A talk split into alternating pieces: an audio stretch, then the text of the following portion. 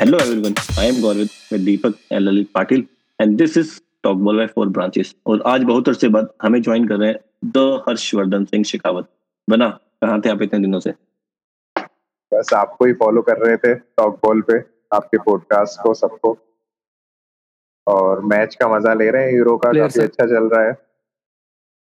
बिल्कुल busy summer busy summer okay तो शुरुआत करते हैं आज का episode with latest news and gossips of the football world और अभी अभी लेटेस्ट न्यूज़ ये आ रही है कि हकीमी को पीएसजी ने इंटर से पाँच ईयर की डील पे साइन कर लिया बना क्या विचार आपका इस साइनिंग के ऊपर? नहीं काफ़ी अच्छी साइनिंग है हकीमी और उसने काफ़ी इन्फ्लुएंस किया है मिलान के अंदर अपना काफ़ी अच्छा सीज़न रहा उसका हकीमी हम्म। का। और इतने टाइम बाद मिलान को अभी ये वापस अपनी पुरानी उस स्टेज पे लाने पे इसका काफ़ी कंट्रीब्यूशन रहा है अपनी टीम को लेके। तो मुझे तो काफ़ी अच्छी साइनिंग लगती है और अभी 22 ईयर ओल्ड है तो काफ़ी अच्छा प्रोस्पेक्ट है पीएचडी के लिए। और लाइक ये अपना लाइक उसको फोर टू फाइव इयर्स के लिए आराम से टारगेट करके चल सकती है अगर ये अपना वैसे ही फॉर्म बरकरार रखता है। बट रिपोर्ट्स ये आ रही है कि 68 मिलियन के अंदर उसको साइन किया गया विद 3 मिलियन एड ऑन तो ये कुछ ज़्यादा एक्सपेंसिव साइनिंग नहीं हुई। ये तो अपन पीएचडी में देखते ही आए हुए हैं। पीएचडी जो भी प्लेयर साइन करती है तो ऑब्वियसली उसकी फ़ीस तो ज़्यादा होती है। तो सिटी एंड पीएसजी पाटिल थोड़ा ज़्यादा अच्छे बता पाएँगे इस चीज़ पे। पाटिल से भी बहुत कुछ बातें बातें करनी है। एक हिसाब था, वो चुकता हुआ है। तो उसके बारे में बात करेंगे। आगे बढ़ते हैं। यूवेंटस के एक्स मैनेजर सारी ने कहा है कि Cristiano Ronaldo was hard to manage what's your view on this Deepak उन्होंने एक पॉजिटिव वे में कहा था क्योंकि उन्होंने बोला था कि वो कंपनी की तरह है जिसमें आपको ना पहले ज़रूर होते हैं और उनके हिसाब से आपको दूसरे कॉम्बिनेशन जोड़ने पड़ते हैं। तो इसमें व्यू तो ऐसा कुछ है नहीं। Okay okay. बना। मेटियो को लोन पे मार्सेल को देके कैसा लग रहा है आपको? मेटियो नहीं लाइक अभी स्क्वाड में काफ़ी चेंजेस करने हैं वैसे ही आर्टेटा को और काफ़ी प्लेयर्स अभी आउट गोइंग इनकमिंग रहेगी इस सीज़न जैसा कि दीपक ने पहले कह दिया बिज़ी था। तो अभी ये समर थोड़ा ऐसा ही रहेगा मेट्रो वैसे जब साइन किया था आर्सेनल ने तब एक यंग प्रोस्पेक्ट को लेके उसे साइन किया था हरता से। और 2018 में तो उसके बाद से ये लाइक अच्छा तो उमरी उनाई के अंदर उनाई एमरी के अंडर ये थोड़ा अच्छा फेवर में आया था आर्सेनल में और थोड़ा गेम्स मिले थे इसको। पर फिर जब से ये स्क्वाड से बाहर रहा है तब से आर्टेटा के अंडर इतना फेवर में रहा नहीं फिर उसको आते ही आर्टेटा ने अपना लोन के लिए भेज दिया था लास्ट सीज़न तो इतना रिग्रेट नहीं करेंगे आर्सेनल फैंस भी मैथ्यू को वैसे यंग प्रोस्पेक्ट हो सकता था लेकिन पर इतना डेवलप नहीं हो पाया टीम के हाँ मिडफील्ड के अंदर काफ़ी चेंजेस आए अगर लास्ट ईयर से आप देखोगे तो आर्सेनल जो है अभी जैसे जाका और जो साइनिंग थी थॉमस पार्ट ने एथलेटिको से तो इन पे रिलाय अब ज़्यादा कर रही है। अब मेजर आपने जैसे जो क्वेश्चन किया मुझसे मैटियो मैटियो को लेके इतना आर्सेनल फैंस अभी बिल्कुल भी इतना रिग्रेट नहीं करेंगे। रिग्रेट करेंगे सिर्फ़ उसकी फ़ीस पे कि अप्रोक्स 17 मिलियन मिलने चाहिए थे लेकिन अभी भी वो मार्सेले पे एक साल का लोन जा रहा है with an option to buy जो अगले साल वो उसे बाय कर लेगी। पर वो भी वर्थ जो है पूरा 10 मिलियन के अराउंड जाएगा क्योंकि बस 17 तक हो सकता था।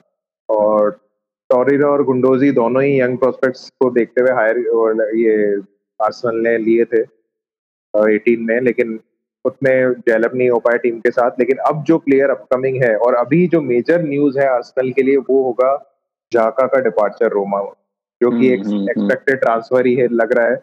और जो से काफ़ी इन्फ्लुएंस है जाका से और उसे चाहिए लीडर अपनी टीम में रोमा हम्म। को और बिल्ड करने के लिए मिडफील्ड स्ट्रॉन्ग करने के लिए।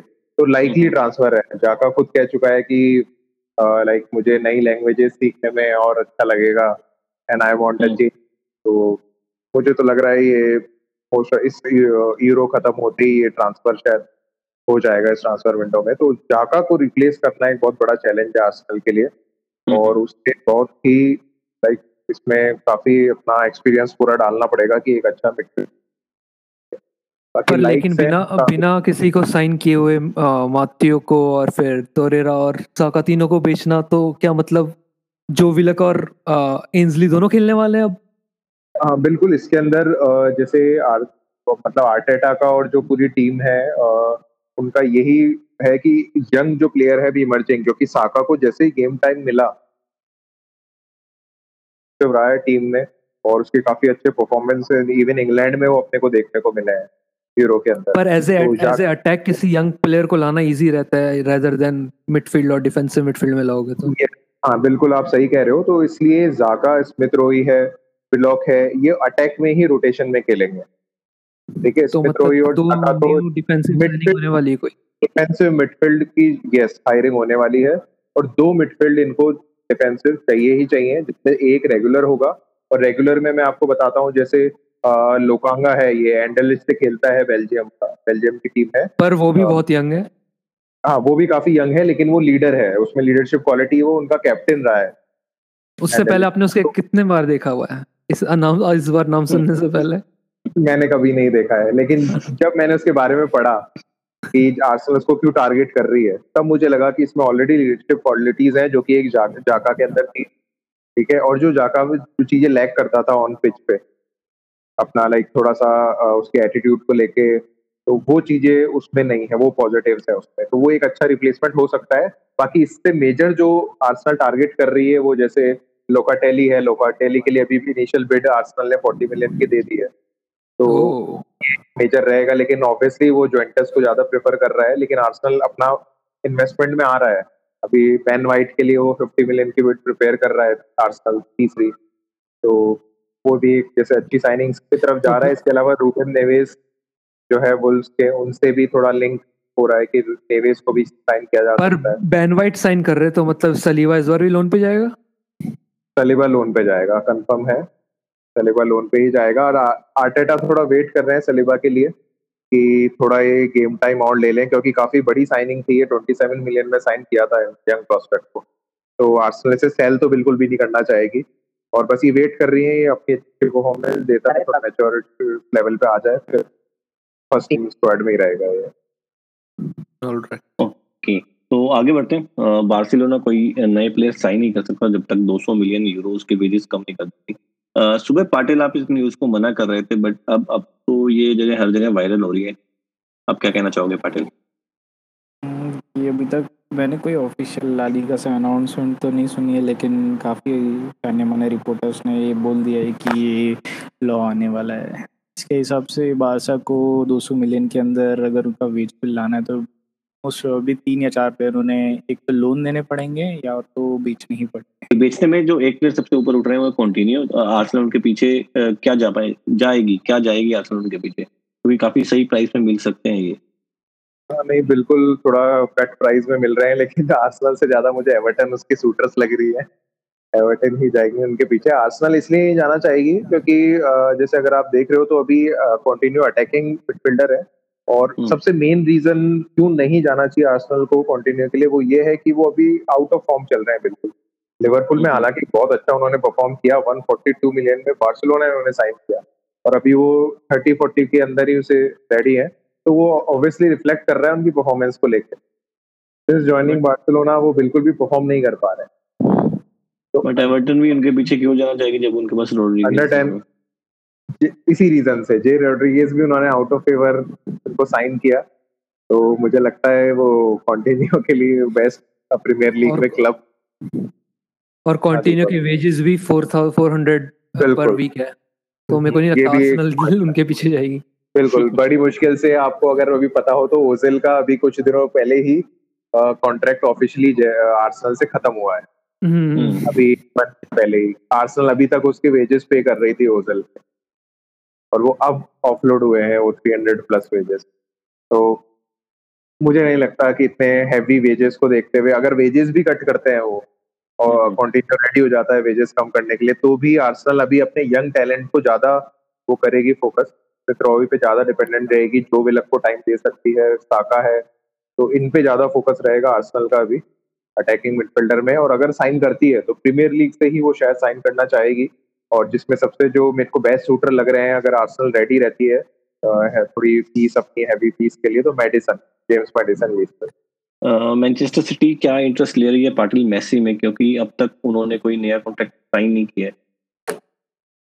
मेसी मोस्ट प्रोबब्ली बारसा के लिए साइन करेंगे बारसा उन्हें जाने नहीं देंगी क्योंकि बारसा का mostly thirty percent revenue Messi generate करते हैं। तो एज एन एक्सपेक्ट बारसा वो भी उन्होंने ये भी न्यूज़ आ रखी थी कि मैसी बार्सिलोना के लिए साइन करेंगे मोस्ट प्रॉब्ली इमिनेंट है फेब्रिजियो रोमानो ने ठीक है बट ये लेटेस्ट न्यूज़ आने की वजह से डिले हो रहा होगा क्योंकि उन्हें ऑफलोड करने पड़ेंगे कुछ प्लेयर मैसी को और नई साइनिंग्स को अफोर्ड करने के लिए। हम्म, हम्म। तो पाटिल मतलब इसमें आपको ऐसा नहीं लगता कि किसी का वेजेस वगैरह भी कट किए जा सकते हैं? प्लेयर्स जिन्होंने कॉन्ट्रैक्ट साइन कर रखा है पहले से उनके तो वेजेस कम हो नहीं सकते बट जो ऑफलोड होंगे उन प्लेयर्स अगर लोन पे जा रहे हैं तो उनका नया कॉन्ट्रैक्ट बन के शायद वो वेज कट कट ले सकते हैं बट जो ऑन कॉन्ट्रैक्ट है वो सैलरी तो हम नहीं करेंगे। Okay okay, Deepak Jadon Sancho को ऑफिशियली अनाउंस कर दिया गया तो संचो से इस पर क्या एक्सपेक्टेशन रहने वाली है और कितने इंपॉर्टेंट रहने वाले हैं वो टीम के लिए हम्म, अभी वैसे टोटली ऑफिशियल तो नहीं हुआ लेकिन हाँ पोस्ट हो गए थे कि फ़ीस हम एग्री हो गए हैं लेकिन तो काफ़ी रहेंगी क्योंकि लगातार तीन सालों से उनके जो twenty plus goal and assist है तो अब हम्म। अगर वो ऐसे ही परफॉर्मेंस यहाँ पे भी करेंगे तो काफ़ी ज़्यादा वो रहेगी और उनके वजह से राइट हैंड साइड में जो ग्रीनवुड को खेलना पड़ता था अब शायद ग्रीनवुड भी एज ए स्ट्राइकर के लिए पोजीशन के लिए ज़्यादा सही रहेंगे तो हाँ उनके आने से मतलब बैलेंस सही हो जाएगा अटैकिंग में। ओके okay, और एक और मैनचेस्टर यूनाइटेड के प्लेयर है पोल पोगबा जिनका का नाम काफ़ी अभी चर्चा के अंदर है। पोगबा का अभी एक साल का कॉन्ट्रैक्ट बाकी है और न्यूज़ आ रही है कि वो जुवेंटस को जुवेंटस को फिर से ज्वाइन कर सकते हैं। आपको क्या लगता है इसमें नहीं इस साल तो वो जुवेंटस उनको साइन नहीं कर पाएगी जुवेंटस के पास इतना भी पैसे नहीं है और दूसरी रियल मैड्रिड उनके पास भी नहीं है। हाँ अगर पीएसजी हम्म। के पास है अगर वो थोड़ा वो करे और अगर पॉगबा जाना चाहे तो शायद ऐसा हो सकता है लेकिन मेरे को नहीं लगता कि अभी इस साल वो जाएँगे और वो जल्दी मतलब रीसाइन करेंगे अपना न्यू कॉन्ट्रैक्ट ओके बात कर लेते हैं यूरो 2020 की क्वार्टर फाइनल मैचेस की। अब हमें चारों सेमीफाइनलिस्ट का पता चल चुका है कौन कौन सी टीम किस किस के सामने भिड़ने वाली है। पहले बात करते हैं पाटिल की फेवरेट टीम बेल्जियम की जिसका मैच इटली के साथ था और बेल्जियम मैच एक दो से हार गई। पाटिल देर देर कैसा फील हो रहा है? और काफ़ी शर्मनाक हार थी बेल्जियम के लिए जिस तरीके से वो खेले। But as in such Belgium के पास चांस थे इक्वलाइज करने का but as in such world class Romelu Lukaku ने self proclaimed world class player ने अच्छे सुनहरे दो मौके छोड़ दिए। हम्म। जो कि उन्हें बहुत भारी पड़े। इटली बहुत अच्छा खेली इस पूरे मैच में वो डिजर्व करती थी आगे जाना। बट एटलीस्ट उन्होंने वो बेल्जियम के चार शॉट्स ऑन टारगेट थे इटली के सिर्फ़ तीन। हम्म। तब भी तब भी पूरा मैच देखा जाए तो वैसे इटली अच्छा खेली बट बेल्जियम के पास चांस थे।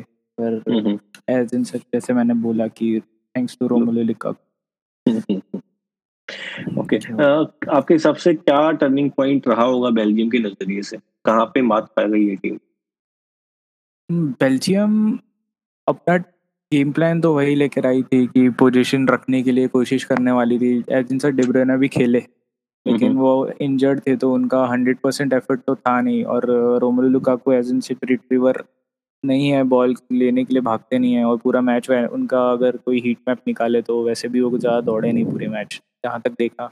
उनकी पोजीशन में डिब्रोने भाग रहे थे प्रेस करने के लिए आगे के मिड उनके डिफेंस को। बस उसी में वो टर्निंग पॉइंट रह गया कि एक उनके पास एक पिवट पॉइंट था इटली के पास पास एक्स्ट्रा देने के जो उन्होंने बहुत अच्छे से और उनके पास आई थिंक पोजीशन भी ज़्यादा ही था बेल्जियम से। Okay okay. uh, क्या ये टीम सिल्वरवेयर कभी जीत पाएगी? क्योंकि 2022 फीफा वर्ल्ड कप के बाद इस गोल्डन जनरेशन के काफ़ी प्लेयर जो है वो 30 इयर्स अबव हो जाएँगे और उसके बाद मेजर टूर्नामेंट 2024 से पहले आने नहीं वाला।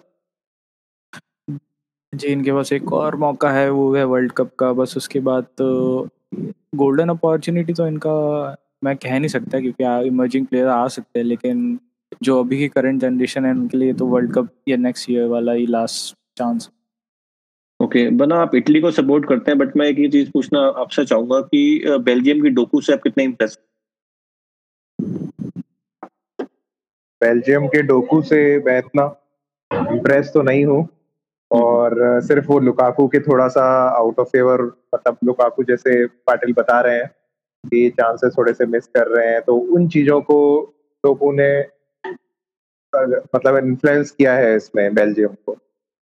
मतलब पूरे स्क्वाड के अंदर खुद को थोड़ा सा ऊपर लेकर आए हैं वो। हम्म, और हम्म। बस बाकी ज़्यादा मैंने गेम देखा नहीं है डोकू का तो उस पर पार्टिल ही थोड़ा ज़्यादा कमेंट कर सकते हैं। बाकी इटली पे तो मैं आपको काफ़ी कुछ बता सकता तो सबसे पहले यही पूछता हूँ कि सबसे ज़्यादा इम्प्रेस आप किसकी परफॉर्मेंस हुआ इटली के अंदर? इटली के अंदर बेस्ट परफॉर्मर जो मेरे अकॉर्डिंग रहे हैं वो है निकोलो बरेला लाइक इससे पहले इतने नामी गिरामी थे नहीं है बट इंटर के अंदर इन्होंने अपना बहुत ही क्रूशल रोल प्ले किया है इंटर को। और अभी हम्म। सिर्फ़ ट्वेंटी फोर ईयर ओल्ड है निकोलस बरेला और मैनसिनी से इन्हें सबसे इम्पोर्टेंट प्लेयर समझते हैं अभी अपनी टीम का करंट इटली स्क्वाड का। और एक मतलब आप कह सकते हैं बिल्कुल ऑलराउंड मिडफील्ड है ये। होल्डिंग मिडफील्डर तो है ही। उसके अलावा इनके आप पासिस का एफिशिएंसी देखेंगे विजन देखेंगे बॉल पासिंग रेंज देखेंगे तो काफ़ी मतलब इन्फ्लुएंसिव मिडफील्डर है जो कि एक कंप्लीट पैकेज आप कह सकते हो।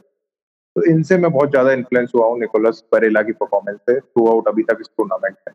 और मुझे जो लगता है अभी ये मतलब इटली अगर पूरा जीतती है तो ऑब्वियसली जैसे जो इनका डिफेंस है, जिसमें बनुची है, वो बिल्कुल कंटेंडर बन सकते हैं फॉर उन प्लेयर ऑफ़ द टूर्नामेंट के। तो बरेला मुझे लगता है कि ये प्लेयर ऑफ़ द टूर्नामेंट के कंटेंडर रहेंगे। इटली अगर जीतता है तो। ठीक है। इटली वर्सेस बेल्जियम वैसे एक फाइनल मैच का फिक्सचर भी हो सकता था बट एक अच्छी टीम को काफ़ी पहले अपनी जर्नी एंड करनी पड़ी। इस पे दीपक आपका क्या कहना है? मैं तो मैं तो पहले ही बोला था कि बेल्जियम सिर्फ़ हाइप टीम है तो अभी उनका बाहर होना तो पहले ही बनता था। उनको नम, वो नंबर जिस हिसाब से वो उनकी पोजीशन थी दो साल से नंबर वन डेढ़ साल से नंबर वन थे वर्ल्ड रैंकिंग में और पिछले साल भी नंबर वन पर आए थे एक और बार और उसके बाद फिर इस तरह की परफॉर्मेंस करना उनके ग्रुप उनके ग्रुप में भी इजी टीमें थी तो जो जीते वो वाले मैच भी हाँ उनमें उनके कुछ मेन प्लेयर इंजर्ड भी थे तब भी लेकिन इस ऐसे जब फाइनल क्लच मोमेंट आते तो ऐसे में तो आपको उभरना चाहिए आपकी टीम को अगर आपकी टीम अगर एक तरीके से अच्छी या नंबर वन मानी जाए तो लेकिन ऐसा बेल्जियम कर नहीं पाए। और दूसरी तरफ़ आप इटली को देखें तो वो एज ए प्रॉपर टीम खेली। उन सबने मतलब सब एक दूसरे के लिए अपने अपने आप को वो कर रहे थे। एक, एक अगर कोई एक गलती करता तो दूसरा उसको ओवरकम करता। एज ए पूरे आप बोल सकते कि आ, उनका कॉम्बिनेशन अच्छा था सब कुछ अच्छा था तो इटली डिजर्व ही करती थी आगे जाना। और इटली आगे गई भी। आगे बढ़ते हैं स्पेन एंड स्विट्जरलैंड के मैच की बात कर लेते हैं। स्पेन पेनल्टीज में जीती है और फ़र्स्ट पेनल्टी मिस करी फिर भी जीत गई। कैसी परफॉर्मेंस रही स्पेन की इस मैच में Patil? As in regular performance थी स्पेन के स्पेन के हिसाब से पोजीशन रखना और विंग टू विंग पास खेलना बट उन्होंने एटलीस्ट ये तो दिखा दिया कि उनमें कम की एबिलिटी है। जैसे उन्हें हर्ट हुआ जैसे पेनल्टी मिस हुई उसके बाद भी उन्होंने स्कोर निकाले। तो एज मैं समझता हूँ कि स्पेन की टीम अब ग्रो कर रही है धीरे धीरे जैसे इस टूर्नामेंट में आगे जा रही है। और मोराटा के वापस फॉर्म में थोड़ा आने से शायद उनको और बूस्ट मिला है। और उनके मेन मेन प्लेयर्स जो हैं जो फॉरवर्ड खेलते हैं फॉरेंट टॉरेज और मरेनो ये भी लिंकअप हो रहे हैं बीच बीच तो मैं समझता हूँ कि स्पेन काफ़ी अच्छा खेल लेगी अब क्या और आगे। शकीरी को काफ़ी पहले ही वापस बुला लिया गया था तो क्या मतलब ये जो इन्होंने डिसीज़न लिया था ये थोड़ा गलत डिसीज़न था? नहीं एज अ मैनेजर आपको काफ़ी चीज़ें देखनी होती है तो आ, उनका डिसीज़न तो मैनेजर के हाथ में रहता है पूरा गेम को देख के वो लिया जाता है पर मुझे लगता नहीं है इतना बड़ा है जैसे ये गलत डिसीज़न था। लेकिन जब अपन मैच पूरा खत्म होने के बाद जब देखते हैं कि एक्स्ट्रा टाइम तक गया और विदाउट गोल स्कोर तब अपने को लगता है कि नहीं ये बिल्कुल डिसीज़न थोड़ा गलत हो सकता था। आपको इसको 90 मिनट स्ट्रेच कर सकते थे और शायद एक्स्ट्रा टाइम के अंदर आप इन्हें सब्स हम्म। कर सकते थे। तब तक ये शायद ऑल गोल स्कोरिंग अपॉर्चुनिटीज़ बना सके। लेकिन उस समय हो सकता है मैनेजर का माइंडसेट ये रहा हो कि अब यहाँ तक ये गेम तो अपन इसको शायद एक्स्ट्रा टाइम तक लेके जाएँ और होल्डिंग मिडफील्डर्स और थोड़ा ऐसा डालें। तो मैनेजर की सोच होती है, वो अपना लाइक टाइम टू टाइम देख के ही करता है तो इस पे ज़्यादा मैं कमेंट नहीं करना चाहूँगा। और सिचुएशन को देखते ही उन्होंने ये सब सब्सिट्यूशन किया। मेरे हिसाब से तो एकदम एकदम सही डिसीज़न था, क्योंकि उनके एक प्लेयर को रेड कार्ड मिल गया था, और उनको आगे एक अटैकिंग मिड से अटैक अटैकर से एक को कम करना था, और वो स्ट्राइकर को निकाल नहीं सकते थे। उन्होंने शकीरी को इसलिए निकाला ताकि वो एक्स्ट्रा टाइम में जाए और अपनी टीम को स्टेबल रख सके। तो शायद मेरे ख्याल से शकीरी को निकालना सही था।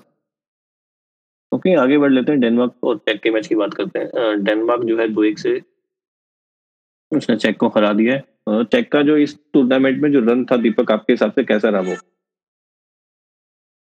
मेरे ख्याल से तो चेक का रन एक्सपेक्टेशन से ज़्यादा अच्छा रहे वो।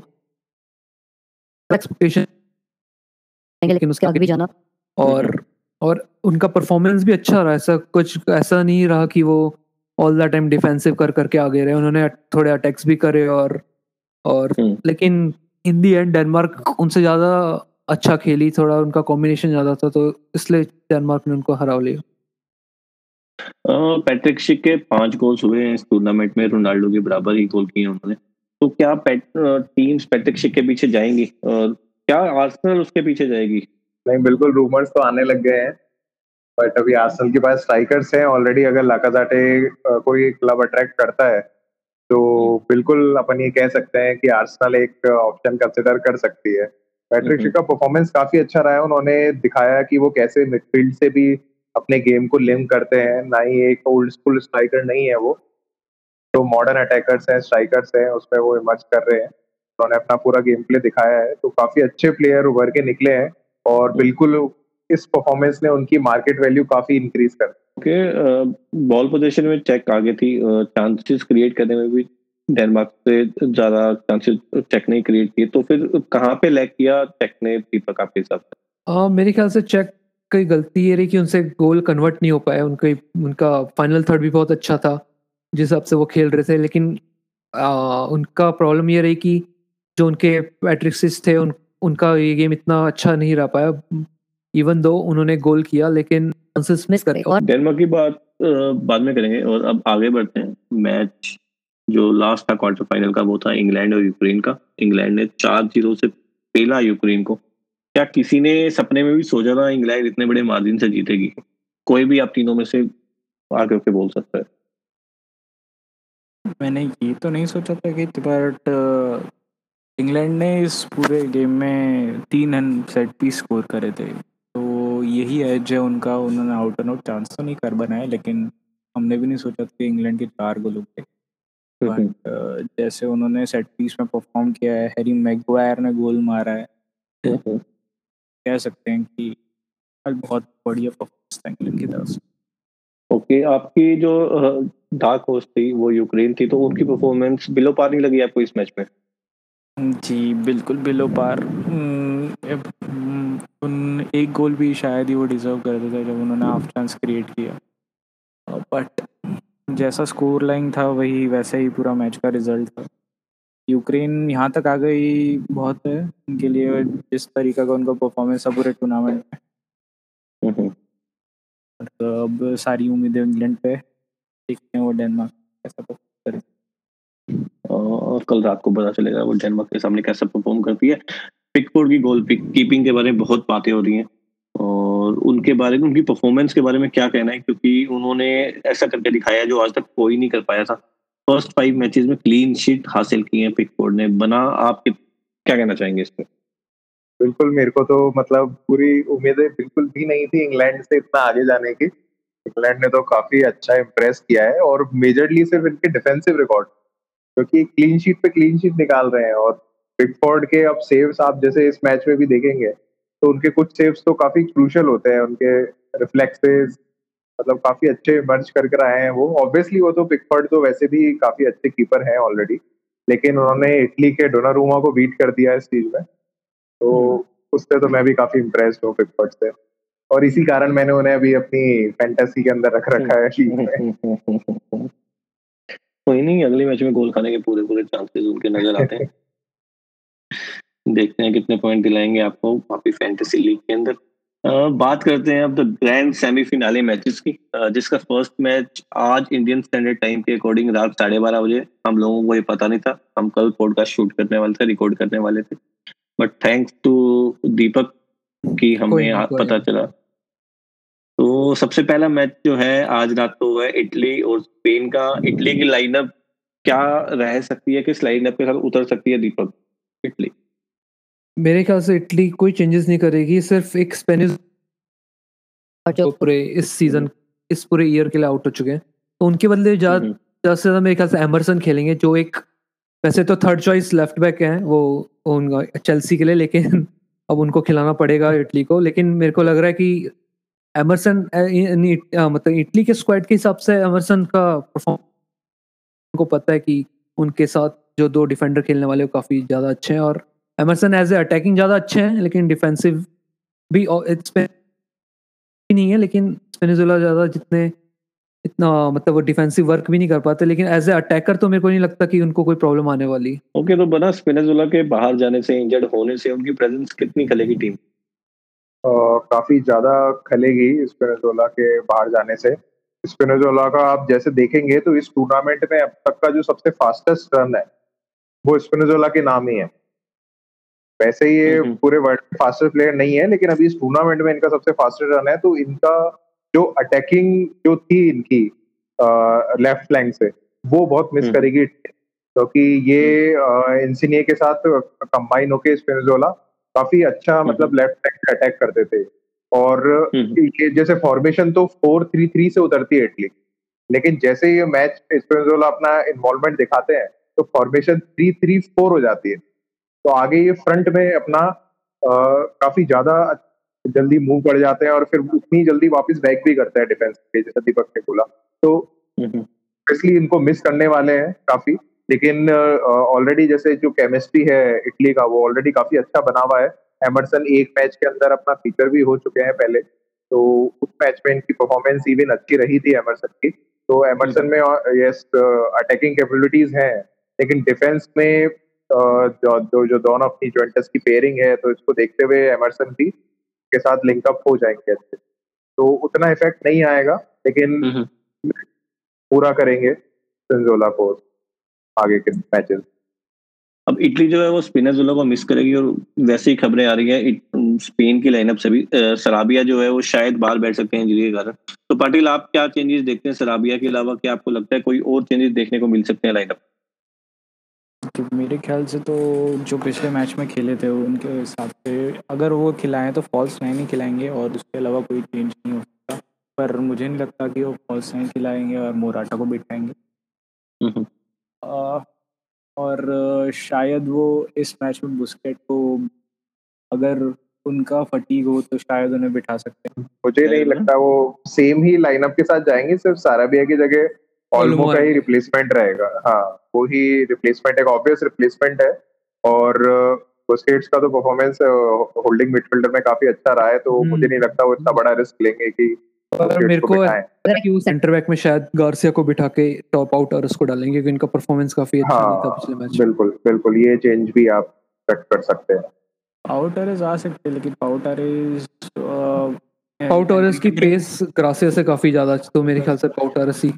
पर एंड्रिके उनको एज ए सब्स्टिट्यूट ही अब तक जितने मैचेस देखा उनको सब्स्टिट्यूट ही यूज़ किया है जब पहले मोरा रामोस और वो सब जो स्क्वाड में थे जब वो खेलते थे तब भी पाउटर एज सब्स्टिट्यूट ही आता नहीं पहले स्टार्टिंग के दो खेले थे। खेले थे बट वो मेजर मैचेस नहीं खेले। जो भी मेजर में जब भी कोई अच्छी टीम आती है तो एरिक गार्सिया को प्रेफर कर रहे हैं अभी। तो फिर अब देखते हैं इस मैच में क्या होता है। मेरे को नहीं लगता कि हाँ, अभी आई थिंक अभी आधे अच्छा। घंटे में लाइनअप आ जाएगी। हम्म, हम्म, आधे घंटे में। लाइनअप आ जाएगी। उससे सब क्लियर हो जाएगा कौन खेल रहा है कौन नहीं खेल रहा। दीपक प्रेडिक्शन करने में आप जरा माहिर तो है नहीं बट अगर क्यों माहिर नहीं है? मेरे लास्ट के तो लोग वो तो सारे सही गए थे बट सारे तो नहीं। सारे सही रहे मेरे सारे जिन जिनको मैं आगे पहुँचा तो वो पाटिल अगर पोल ऐसे तो आप भी बेल्जियम को जिता रहे थे अपने उस बात को साइड में रख देते और डार्क हॉर्स डार्क हॉर्स भी जिता रहा था वो भी बाहर हो गई। इस बेल्जियम ने पोर्टुगल को बाहर किया जो जिसको ये जिता रहे। तो नंबर वन नहीं तो टीम होगी तो टीम ने बाहर वो भी बाहर नहीं करेगी तो क्या होगा? हाँ, दीपक तो प्रेडिक्ट करो कि ओपनिंग गोल कौन मारने वाले हैं इस बार। मोराटा मारेंगे ओपनिंग गोल और फाइनल स्कोर होगा टू टू और पेनल्टीज में इटली जीतेगी ओके मेरे को मेरे को फैंटेसी में पॉइंट चाहिए तो मैं सबसे गोल मरवाऊँगा जिन ड्रॉ करवा के आगे पेनल्टीज में जीताऊँगा ओके देखते हैं क्या होता है। स्पेन और इटली के यूरो मैचेस की अपनी एक हिस्ट्री रही है। यूरो 2008 क्वार्टर फाइनल में स्पेन ने इटली को पेनल्टीज में हराया था। 2012 यूरो ग्रुप स्टेज के मैच में एक एक ड्रॉ रहा था। यूरो 2012 फाइनल में फिर से दोनों टीम सामने सामने हुई थी और स्पेन चार ज़ीरो से जीती थी। सेकेंड टूर्नामेंट जीती जीती थी 2010 के बाद में। और लास्ट यूरो मीटिंग 2016 में हुई थी और वहाँ पे इटली दो ज़ीरो से जीती थी। तो बना आज भी इटली 2016 की जो विनिंग साइड थी या विनिंग जो थी उसको रिपीट कर पाएगी। बिल्कुल मुझे लगता है रिपीट कर पाएगी विनिंग और इन तो दोनों पे दिल से बोल रहे अब दिमाग से बोल नहीं रहे। नहीं दिमाग से भी अगर आप देखेंगे तो इटली का जो अभी केमिस्ट्री है वो काफ़ी अच्छा बना हुआ है और इवन अगर वो अटैक भी करती है स्पेन और जहाँ तक अपन ने अभी तक देखा है स्पेन को इन हम्म। स्टार्टिंग के मैचेस में अटैकिंग में ये इतनी ज़्यादा मतलब नहीं रही है अटैकिंग और बहुत ज़्यादा भी इन्होंने इतने शॉट्स नहीं लिया है मोराटा हम्म। हालाँकि वापस से थोड़े फॉर्म में आए हैं लेकिन इन हम्म। चीज़ को डिफेंस है इटली का वो बहुत आसानी से टैकल कर सकता है इस अटैक को और अटैक है तो इटली के अटैक के अंदर इनके पास ऑप्शंस काफ़ी अच्छे हैं अभी जो फेडरिको केसा है जोइंटस के अभी ये लाइनअप में आ गए हैं और जो शायद स्टार्ट करने वाले हैं अभी मैच अपना और इनके पास लाइक केसा हो गए इसके अलावा इंसिनिये है इमोविल के साथ ही लिंकअप करेंगे फिर बेलोटी आते हैं आगे। तो मुझे पूरा श्योर है कि इटली आगे प्रोसीड करेगी और रिपीट हम्म। करेगी।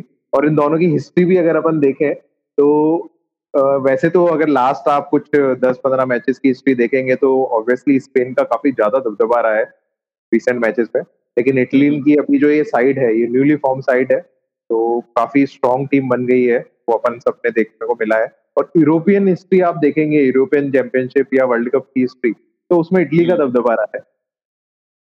तो दोनों तरफ़ है हिस्ट्री को देखते हुए तो साइड और स्पेन की तरफ़ थोड़ा ज़्यादा पलड़ा रही है अगर आप हिस्ट्री को कंपेयर करेंगे। लेकिन अभी रिसेंट परफॉर्मेंस को देखते हुए इटली मैं तो प्रिडिक्शन में भी two one to Italy extra time के अंदर यही प्रिडिक्ट कर रहा हूँ। पाटिल आप क्या प्रिडिक्ट करोगे?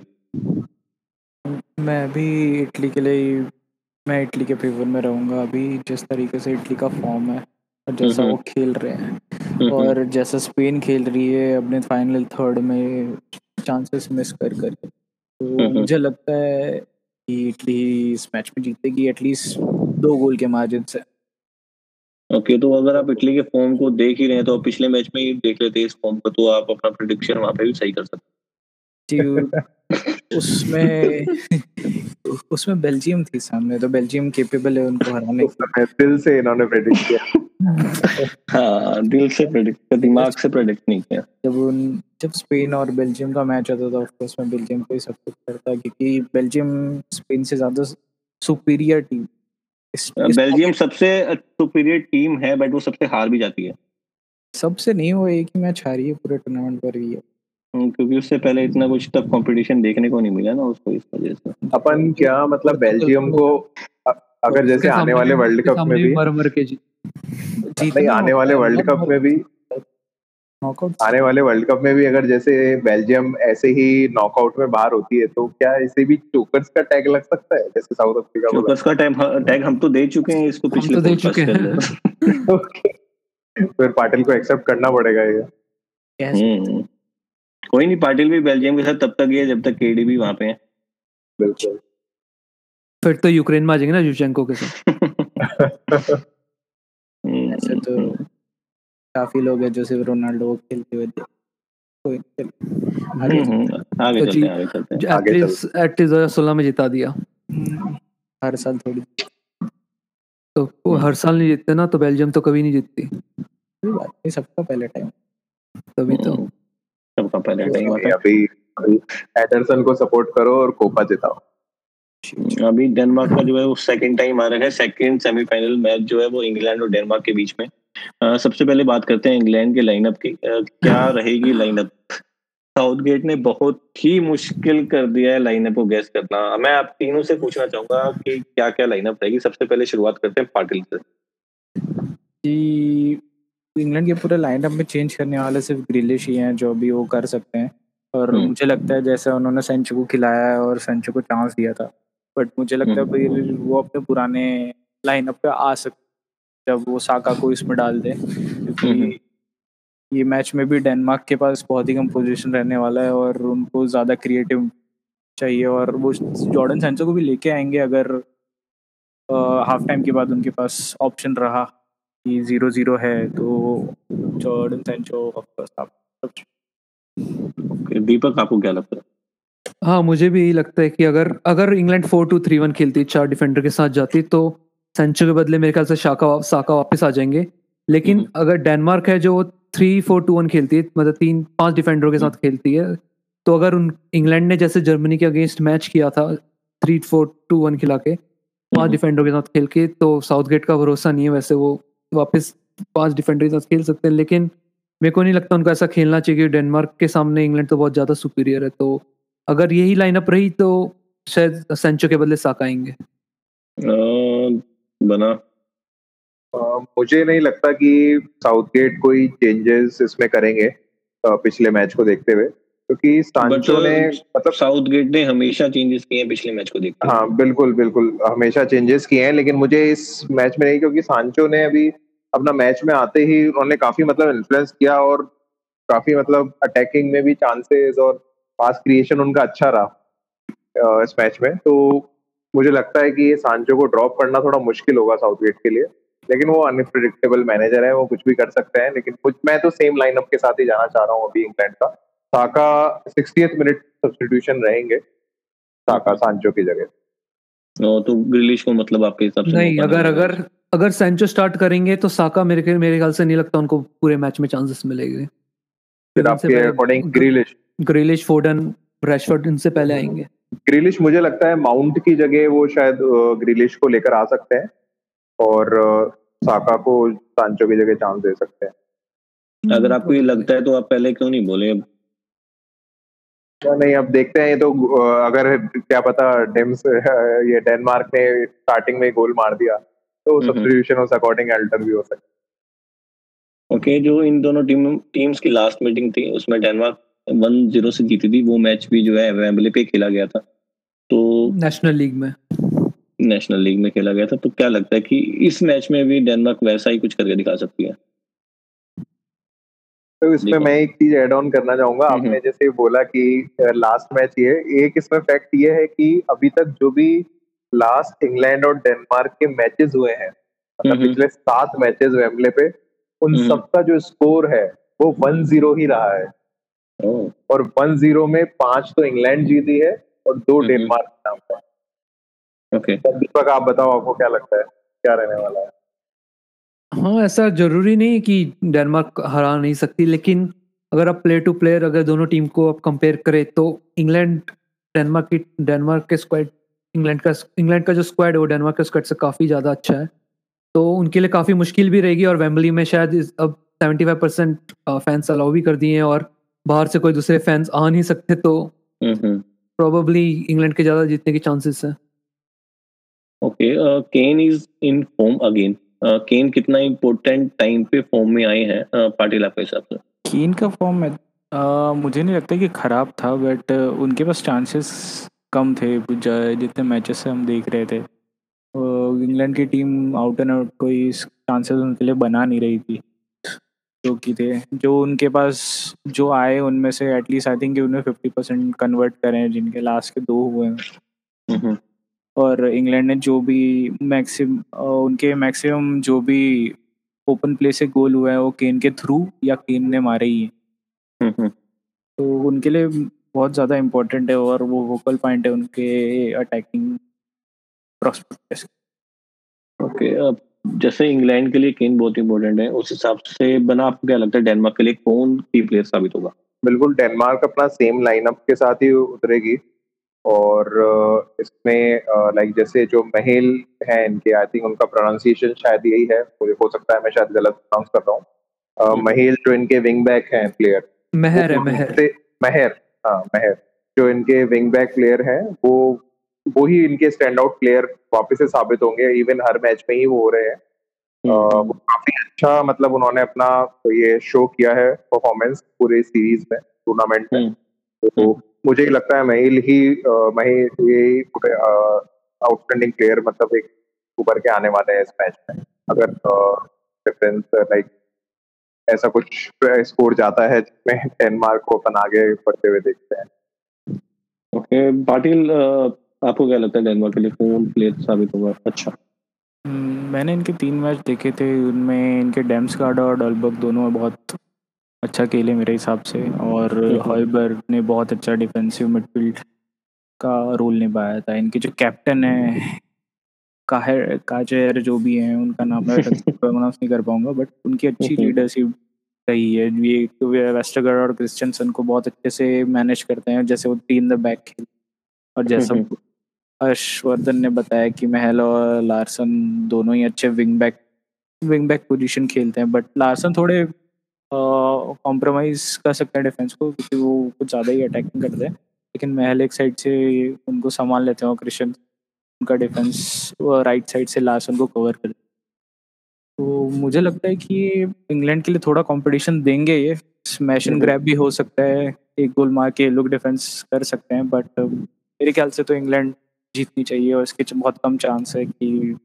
डेनमार्क जीत सकती है मैच आपके हिसाब से बैटल क्या स्कोर रहेगा इस मैच का? इसका मेरे ख्याल से टू वन और दीपक आपको क्या लगता है? मेरे ख्याल से स्कोर रहेगा three two England okay Denmark सोच भी नहीं रहा था मेरे हिसाब से कोई यहाँ पे।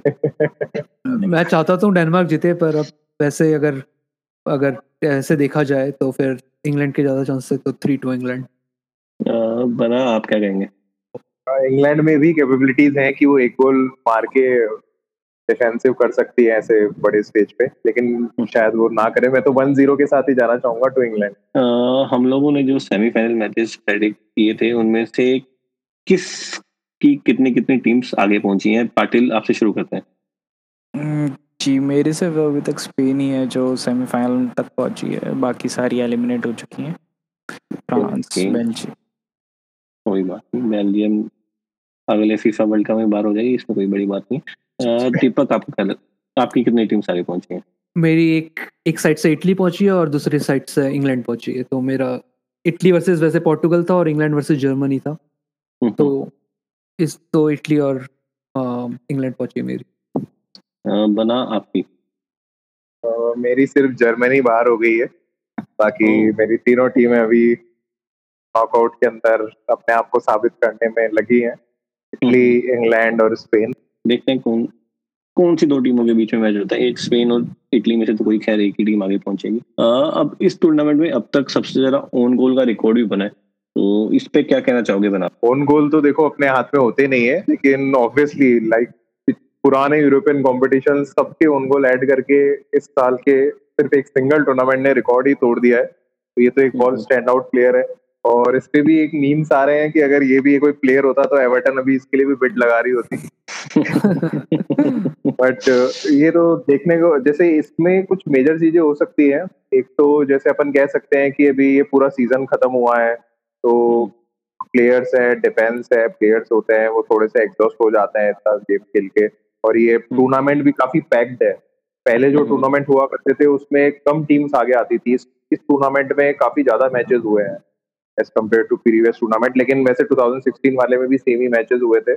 और हम्म, एक मेजर हम्म। रीजन जो मुझे लगता है ओन गोल का आ, वो है थोड़ा सा जो रूल्स हैं फीफा के आ, जो चेंज हुए हैं कि कुछ ऐसे गोल्स होते हैं जो ओन गोल क्रेडिट कर दिए जाते हैं। तो हम्म, ऐसे कुछ काफ़ी चेंज आए हैं। तो जिस वजह से भी जो प्लेयर का गोल होता है स्ट्राइकर का उसे वो गोल ऑफ़ लाइन के अंदर डिफेंस अगर आ रहा है तो वो डिफेंस के उसमें आ जाता है गोल डिफेंडर को या गोलकीपर को अवार्ड हुए हैं ऐसे भी कुछ गोल निकल कर आए हैं तो यही मुझे लगता है यही कुछ रीजन है। तो दीपक आपके हिसाब से भी सेम रीजन है आपके हिसाब से डिफेंडर्स की भी कोई गलती रही है?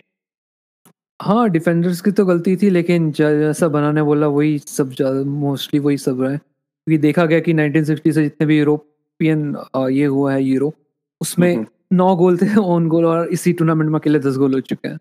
तो आप कह सकते हो कि डिफेंस की भी गलती है और जो रूल्स में चेंज है उसमें भी थोड़ा उसने भी इफ़ेक्ट किया है। ओके और एक और जो फैक्ट आता है वो है कि इस बार सबसे ज़्यादा पेनल्टीज मिस हुई हैं या यूँ कहें कि सबसे ज़्यादा पेनल्टीज को सेव किया गया तो गोल कीपिंग अच्छी हुई है या फिर स्ट्राइकर्स ने कुछ खास परफॉर्म नहीं किया? पाटिल आपको क्या लगता है? मेरे ख्याल से तो इस बार स्ट्राइकर्स ज़्यादा नर्वस दिखे मुझे जो भी पेनल्टी टेकर्स थे उनमें मुझे थोड़ी नर्वसनेस दिखी थी। एज जब ऑडियंस ही आती हो और होम एडवांटेज हो तब भी प्लेयर्स अगर स्कोर ना कर पाए तो मेरे ख्याल से तो स्ट्राइकर की गलती